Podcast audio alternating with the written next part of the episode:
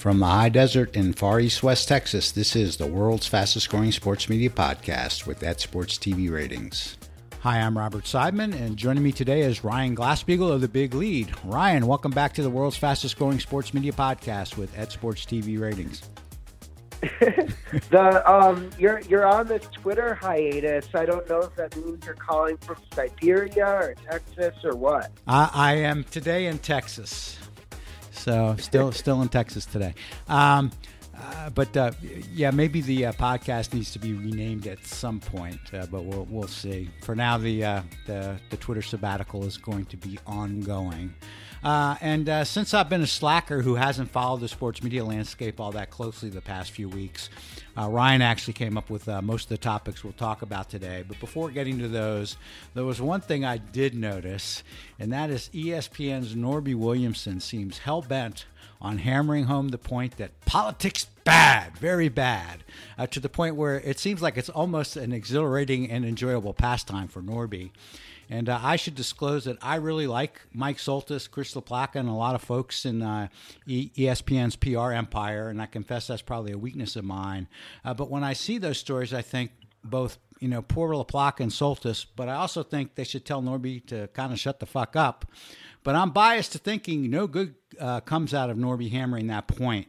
and uh, clearly a lot of people disagree. And uh, also, I have to admit, while I'm sure I'd rather break bread with, say, uh, Burke Magnus than Norby when it comes to ESPN execs. I can't deny I'd probably rather watch a, a dramatic TV series about uh, Norby and his antics. And I'm just wondering what uh, your thoughts are on all of that. Well, I met both of them on my trip to ESPN. I think it was in May, but it might have been in April. I enjoyed meeting both both of them. An interesting thing about Norby that people might not know about him is he has this kind of like reclining office chair in his office behind his desk and he like lies down on it on his side while he's talking in like a position that does not look very comfortable to me, but it's like really fascinating to envision it. Uh, uh, anything on the uh, on the uh, the idea of? Uh, oh, you meant you meant about what what he said? No, that's good. Well, that's good background. But the the you know it you know is is continuing to kind of keep the ESPN and politics idea alive, even if it's that they're no longer doing it. Does, does that make any sense to you?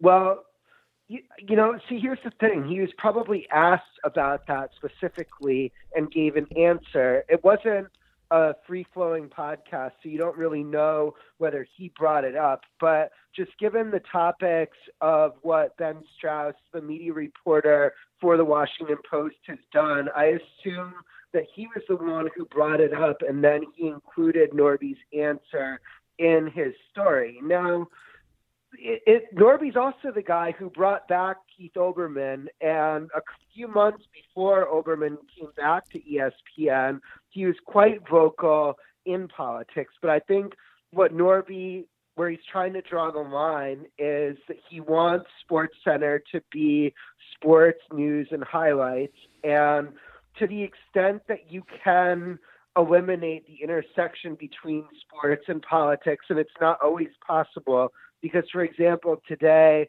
Eric Reid is a big story because he's been talking about how the statistical significance of how much he's been drug tested. He had Colin Kaepernick on his tweets, right. and I think you have to address that if you're ESPN in some way. But in anywhere on the margins where you can avoid addressing it, I think that's what he wants. And I don't know. I the thing is, is that we can litigate 6 p.m. Sports Center all we want, but the numbers are up, and so as long as there are pockets of ESPN that he's in control of where numbers are rising, which is against the tide of what's happening much of the elsewhere in the television landscape, then I think that his power is going to continue to consolidate. Right. Right. Okay. So uh, m- moving on, and uh, one of the things that uh, that you wanted to talk about uh, was the the NBA ratings landscape and kind of your thoughts on that overall. So so rather than guide you to saying what you're going to say, I'll just let you say it. well, they ESPN, I know for a fact, knew that this season that the um, the opening windows on the Eastern Conference of their double headers were going to be down with LeBron moving west. LeBron is such a dominant force that he he just draws eyeballs. It's almost like how Peyton Manning was with the NFL, and the NFL is just now coming out of that shadow. But ESPN knew that they were going to take some hits on the front end of double headers with LeBron being on the Lakers.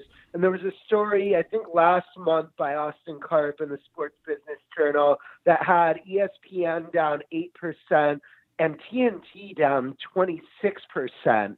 And since then, I believe ESPN has climbed back to being right around even for the year. I'm not sure where TNT stands, but to me, the fact that TNT was down three times as much as ESPN was suggested to me that ESPN was more diligent and um, persistent with the NBA schedulers in softening the blow as much as they could compared to TNT. Yeah, so I'm uh, I'm going to take a wait and see with that. So I think you know over over a long season and and both of those networks air a lot of games uh, over a long season. It's a it is you know, it's cliche, but it is a marathon and not a sprint. And uh, I, I think the LeBron thing, um, you know, while it is a factor, I think other factors that really hit TNT hard were um, the the 2017 opening night was just there was just a lot more anticipation around that than the 2018 opening night. And uh, you know, I think that. Uh, that that you know Turner has Turner both Turner, ESPN, and the NBA uh, in general, more generally, have a, a, a, big opportunity to catch up. And I will be surprised if you know if I know a lot of people have made hay about the LeBron thing, and I I don't think it's a non-factor. Um, but you know, at the end of the year, I think you know la- last year the NBA ratings were. I believe you know the like the best in four years. So I won't be surprised if they're down uh, you know, single digits from that, uh, you know, low single digits. But uh, I also won't be surprised if they they scratch back to more or less break even. Uh, you know, that, that's one of the things that. So what, what if what if ESPN ends up down like three, four, five percent? and Turner's down 15%. Well, I mean, those so are the final numbers. Would you say that my theory is correct? So obviously, if those are the final numbers, I, I think that that lends a great deal of credence to that. But uh, you know, they're they're not even you know they're not a third of the way through their you know their NBA season yet. So so we'll see. Okay, and then the other point I wanted to get to that we spoke about off air, and I want to expand. It's still a little bit embryonic, and I haven't reached out to them for them to defend themselves yet uh, because I haven't gotten ready to totally write it and put it on paper. But I wonder if Turner Sports is at a little bit of an inflection point. And so that was part of it. Um, they can tout Tiger Phil as a viewership success, but the fact of the matter is that they couldn't get the payment processor right and they had to give it away to everybody for free. And just like, just put yourself in the shoes right now. Let's say ESPN. Just one clarification. So online they did that if you you know if you went to www.bleacherreport.com they certainly gave it away for free but i believe the case did, did, did they like if you bought it for you know for for 30 bucks 25 bucks whatever it was on let's say through your uh, through your cable provider. Did did they credit those? I, yes I everybody was refunded. I see. Okay. I, that was something that i wasn't aware of. So so yeah that's a that's a pretty big swing and a miss in terms of in terms of revenue. Uh, but uh, you know these things I think are experiments and and uh, you know the, the the whatever that costs them um, you know, from a from an AT and T point of view, certainly it's a it's a drop in the bucket rounding error. I mean, I'm I'm, I'm not saying it, it's That's a, true, it's, but it's okay, a good look. Yourself, just imagine yourself in these shoes. What if ESPN had won the bidding for that event? They put it on ESPN Plus, and ESPN Plus couldn't handle the um, the flow of payment processing. Oh, the- How big of a story is that in people criticizing E Well, well, because of the you know because of what we talked about earlier, you know, people just out on ESPN for uh, you know political blogs, just deliberately using that as a grist for the mill.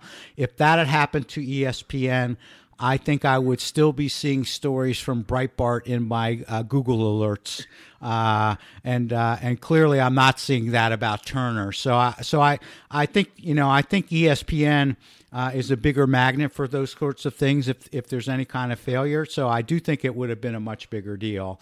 Uh, but I don't think it's so. I, I, I mean, it's I think it's a really bad look, and I think it you know to me it speaks more to uh, streaming streaming big events more generally.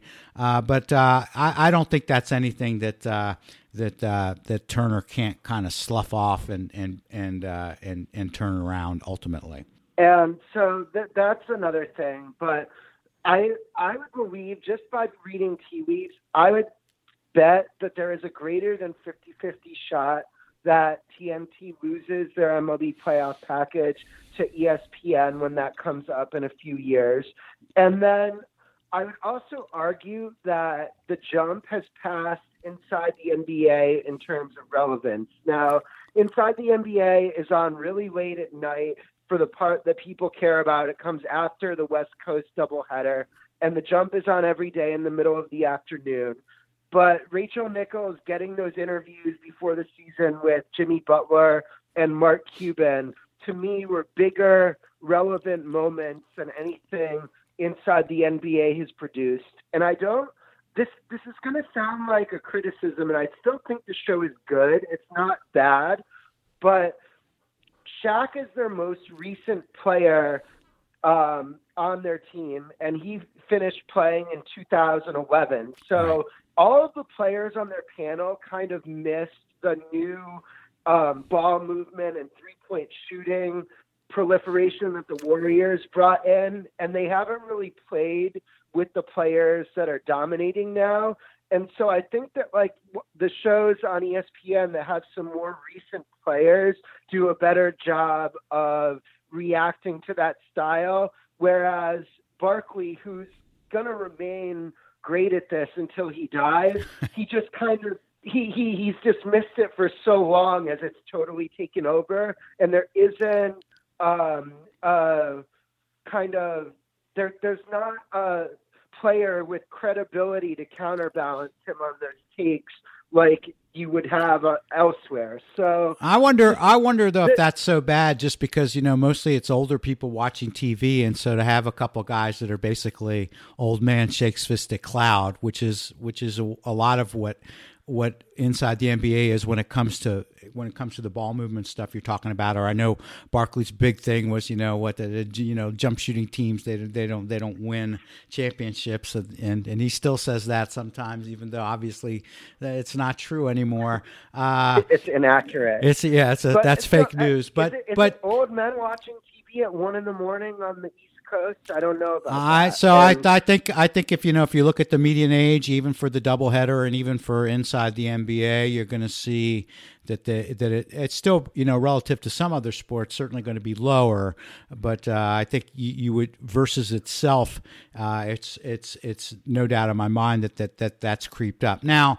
Um, I, I still th- I mean I think there's there's there's merits to your point. Um, and I, I, you know, but I also think that the, the the the jump and inside the NBA are kind of two different things. Uh, I think you know inside the NBA would be maybe more com- compared to say NBA Countdown, and uh, which is still better than, to be fair. Inside the NBA is still better than NBA Countdown. But three years ago, I think we would have said that Inside the NBA is the most relevant, must see NBA conversation that exists on television. And I think that the jump has passed it in terms of relevance. But the broader point with Turner is they really got hamstrung by the fact that the the Justice Department held up the AT&T Time Warner merger and it's still ongoing and through the Department of Justice's appeal. This should have been done like 2 years ago and they really had grand ambitions about things that they were going to do as a merged company that they're just kind of their hands are kind of tied behind their backs. So I don't know that I necessarily blame anybody at Turner Sports for kind of the inflection point that I mentioned. And I don't think it's something that they can't rebound from if they. Uh, it, it, it, there's no cliche way to say like how they would re- rebound from it, but no non-cliche way. But they, they really were held up by the government in terms of this merger, and we still don't know what the company is going to look like post merger. So that's why you got to give, or I got to give them a little bit of a break because it's not like they can go and extend their MLB deal for eight years like Fox just did, or however many years it was, and so it the longer, the closer it gets to the deadline, the longer ESPN has to wedge in there, and it's going to be really interesting to see what happens with that package. The the MLB package, yeah, I'm I'm going to be wait and see with that too. I don't know, I you know I don't know how much the uh, the the merger's really holding Turner Sports back on that. Um, and and I, you know, the only thing that I want to say with with regard to the NBA commentary is, uh, you know, I so I think definitely um, I want to give Rachel Nichols and the jump and everyone involved with the jump a lot of credit, but I don't. I don't think that's to the detriment necessarily of, of inside the NBA. I just kind of look at that as two separate things, like that, that the one doesn't really take away from the other. For for me, anyway. Makes sense. You know, the, the the MLB package stuff is interesting. I mean, so I get very very clearly why Fox did what they wanted to do. Um, and I, I, you know, while while sports rights are a big deal, and I, I know they're very important to Turner, um, you know that that package that they have really, you know, so they they have those those um, Sunday non-exclusive games, though though they're they're produced, you know, by a Turner booth. They, they're non-exclusives. Um, and I think all those games are throwaways. I mean, you know, hardly anyone right. watches any Their of those games, is, so they're really, really irrelevant other yeah, than uh, the playoffs, right? The so month of the playoffs. So, so you know, the question becomes, and and they have um, they have one LDS series and uh, one LCS series. Both of those are valuable. The question is, is how? I mean, you know, because you're you're talking about between them uh, a max of 12 games and you know as few as seven games if you know both of both of those series are short. Editor's note oops i screwed that mlb playoff game accounting up while i was on the call with ryan and i wanted to correct it. Tbs actually has a maximum of 18 playoff games and a minimum of 11 via two lds series one lcs plus one of the wildcard games and the uh, LDS games that air on MLB Network come from the series that air on FS1. Sorry about that. Back to the podcast. Uh, and so, you know, how much is that really, really worth?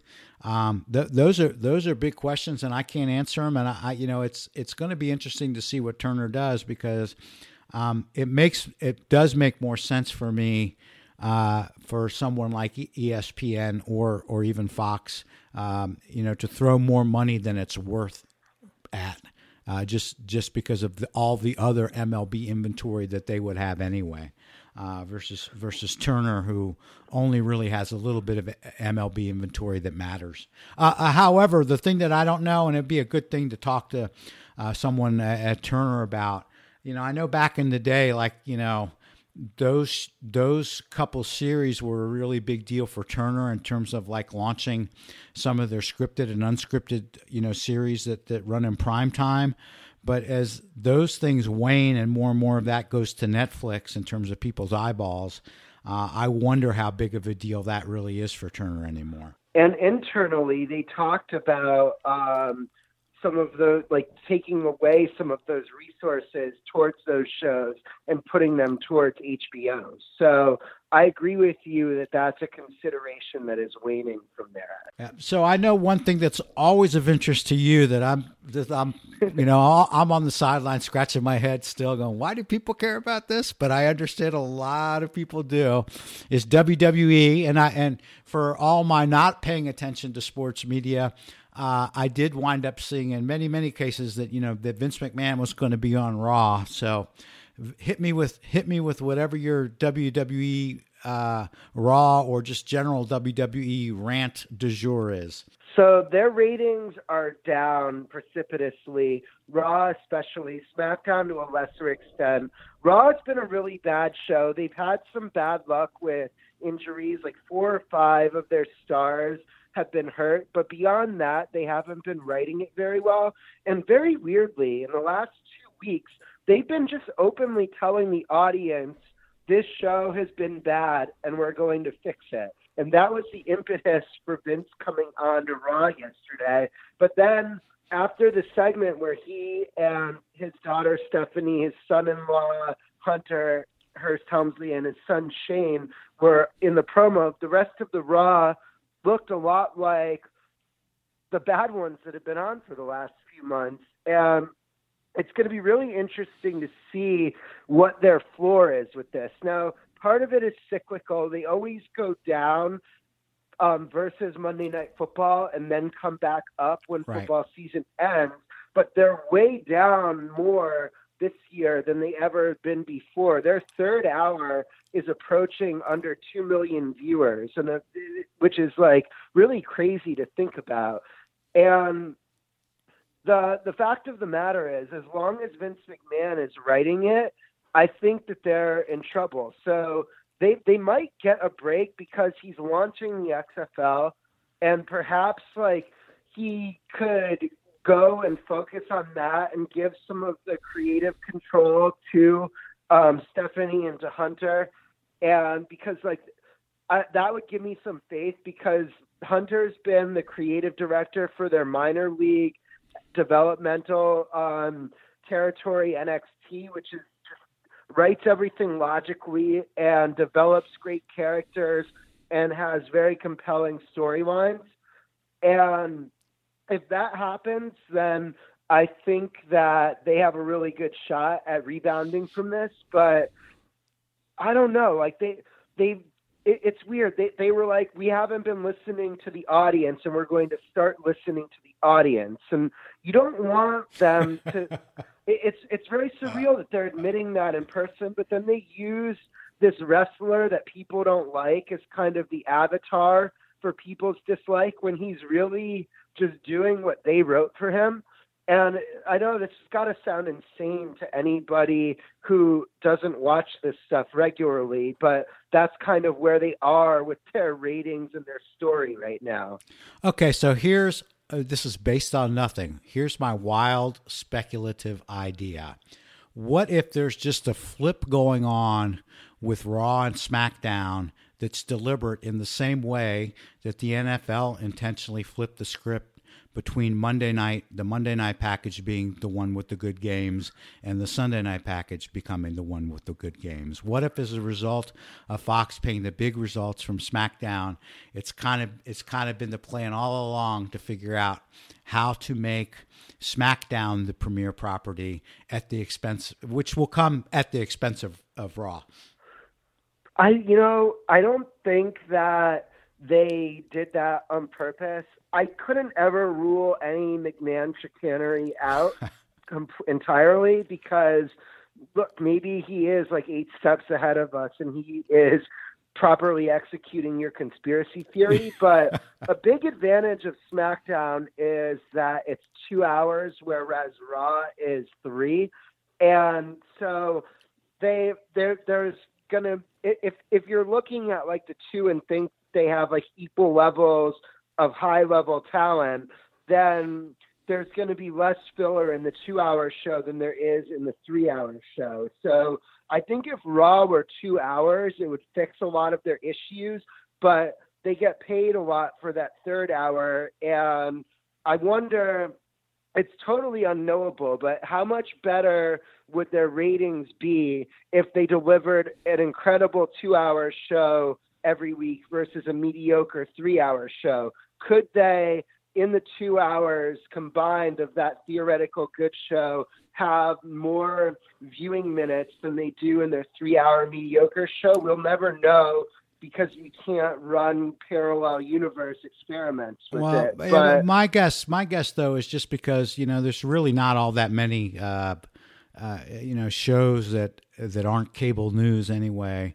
or or aimed at aimed at kids or lifetime movies that regularly do over 2 million viewers anymore or even 2 million viewers or even high 1 million viewers and so i think the value like even even if they could boost the uh, the the eight nine o'clock hour by I don't know ten to fifteen percent by doing what you're talking about. Uh, I think that that third hour is still valuable for what it is as it is. That that's just my opinion, though. Yeah, I don't think that they're intentionally making Raw bad and SmackDown good because that that's been in progress. That cycle for about two years. Really, since they moved SmackDown from Thursdays to Tuesdays and made it live, it's been the better show than Raw. And what's going to be interesting is I think they're going to keep the brand split when um, Raw stays on USA and SmackDown goes to Fox. But there's going to be a lot of haggling and wrangling behind the scenes of those networks trying to get the people who are hot on their show. And that's going to be really interesting to observe from afar. Okay, we'll get you out of here with uh, with our favorite topic uh, always NFL ratings. It's not re- it's not really my favorite topic. In fact, it's funny to me. I get like a lot of emails that are like, "How could you go off Twitter when MB when NFL ratings are up?" And I'm thinking, what, what, do I care? It's not, you know, I'm not benefiting from it. And and by the way, I had predicted that the, ratings would be would actually be down single digits this year, so that they're up is uh, is a little bit of a surprise to me. Though I've I've said it before that uh, uh, just from the way that Nielsen works, I, I don't really see that much difference between you know six percent up and six percent down. It's it's all kind of in the in the same general range. But from a from a PR standpoint, uh, certainly great news uh, for the NFL that that it that it is up. Um, and you you recently ha- had uh, Mike Mulvihill uh, on your podcast, and you talked a lot about NFL ratings. Actually, the, the most interesting thing that, uh, on that podcast to me was Mike's comments on sort of the World Series' relative uh, ratings relative to the uh, to the overall TV landscape. And I, I do recommend uh, you guys go check out uh, Ryan's the the Glass Half Empty. That's the podcast name, uh, and and uh, the episode with Mike Mulvihill, which I think uh, we're taping. We're taping this on December eighteenth, two thousand eighteen, and I believe that was like two weeks ago, somewhere around there. Yeah, it was about two weeks ago. So uh, do do go do go listen to that podcast uh, with Mike, who's uh, kind of a just a font of knowledge uh, about ratings and and uh, you know the the TV landscape analytics. Uh, but uh, what what are your thoughts in general on NFL ratings? It I think it comes down to the quarterbacks with football ratings, and that's why they've really changed the rules to make it so that you can't hit them and to try to limit the ones who've gotten hurt. And it's not that ones haven't gotten hurt this year. I mean, Alex Smith suffered a gruesome injury. Colt McCoy suffered a gruesome injury. But it's that the quarterbacks who have gotten hurt aren't the stars like Aaron Rodgers last year, et cetera, yep. et cetera. And then they've had the emergence of Patrick Mahomes and Baker Mayfield, and to a lesser extent, Sam Darnold and Josh Allen, who are really exciting to watch play. And so you've got the um, like you've got people like Rivers and Brees and Roethlisberger and Brady playing at later years than really ever could have been expected for them when they entered the league. And then you've got this new class that is emerging after there was a little bit of a lost generation in the middle for reasons that haven't been totally explained. And I think a lot of it has to do with that. Mulvihill pointed to the scoring. He pointed to less flags. Um, but to me, it's it comes down to when you're excited to watch an NFL game, maybe like the Bears defense is like the lone exception of a unit that's just so excellent that you make an appointment to play that to to see them regardless of who they're playing. But like if it's in these standalone games, when you're deciding whether to get excited for them or not, it comes down to the quarterback. And this year, the NFL has had great quarterback play. Uh, so I'm I'm wondering what your thoughts are on uh, on whether there's any any gambling boost, and I guess I'd frame it this way: like I, I didn't see the final ratings, but I did see that the uh, that CBS was touting that the uh, overnight ratings for uh, Pat Steelers was the the best overnight rating of the season on any network uh, for any window, and um, you know I wonder if it's just that these you know a you got you have these big names Brady, Roethlisberger, and uh, and, and you, you, have all that going for it. And then it, it, seems to me like, and I don't have any data to back this up. So if you you know if you have something that, from Rovell to counter this, uh, you know, uh, hit me over the head with it. But like, I wonder if there's just more impetus, just because people know the people, that even like on the gambling front, more people would gamble on Pat Steelers just because of, you know, the uh, name brand recognition than say other games, and and uh, if if that helps at all.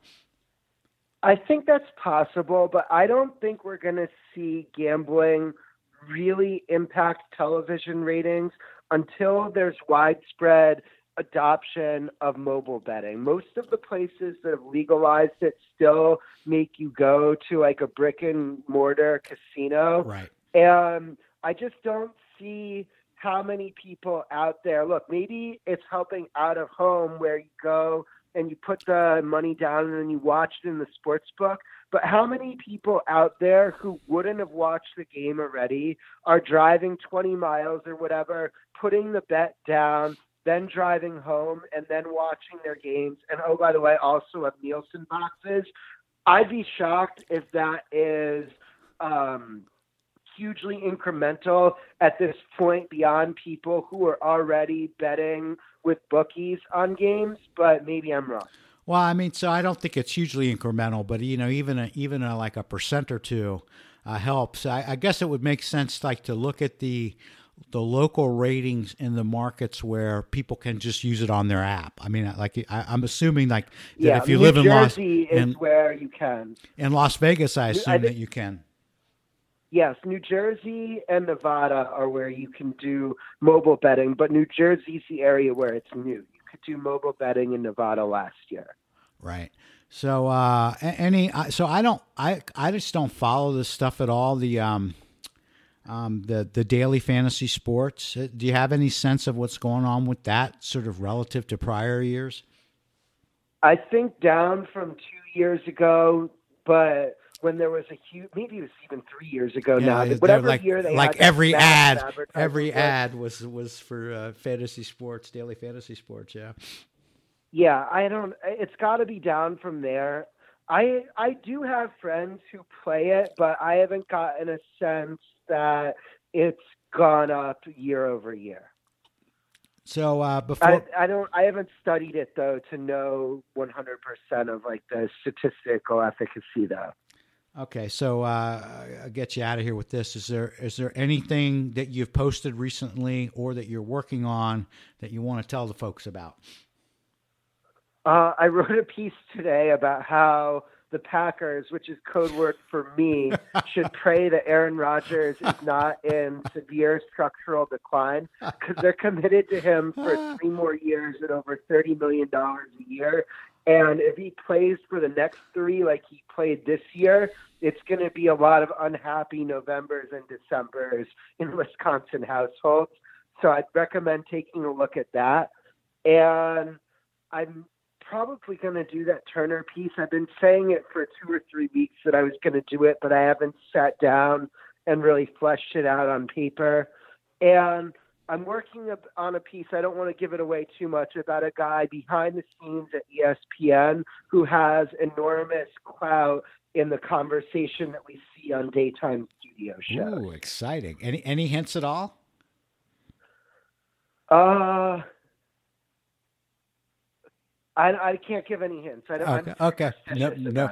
Okay. No. No. No spoilers. Well, happy holidays, and uh, thanks as always for joining the podcast. It was great to talk to you. Thanks to you as well. Have a great one. Thanks for having me on. I look forward to your returning to the social media ecosystem whenever that may be. I don't know. I just, by the way, not that I ever use Facebook that much, but I just put in to just to delete my Facebook account all the way. I. The, the, the, well, those guys, they're just. Hey, Zuckerberg. Well, it's not hey, that. I have a really random, funny story story. Okay, go go, on the line. go for it. Uh, so my, my, nanny from when I was an infant went to my brother's wedding uh, a few months ago in D.C. And apparently she had been a nanny in New Jersey and it hadn't like just worked out with the family. So it turns out that she was Mark Zuckerberg's nanny right before she was my nanny. and and, and uh, uh, how, how, do you how do you think that worked out for you versus Zuckerberg? I'm just curious. Um. Well, I'm not under fire, so you can have this billions of dollars. I've got my peace of mind. There you go. I, I you know, I, I think I think peace of mind is, is very valuable. What, what's you can't, really worth more? You can't put a price tag on peace of mind. I agree with you. All right, great to talk to you, Ryan. All right, have a good one, Bob. Thank you again for having me. Talk soon.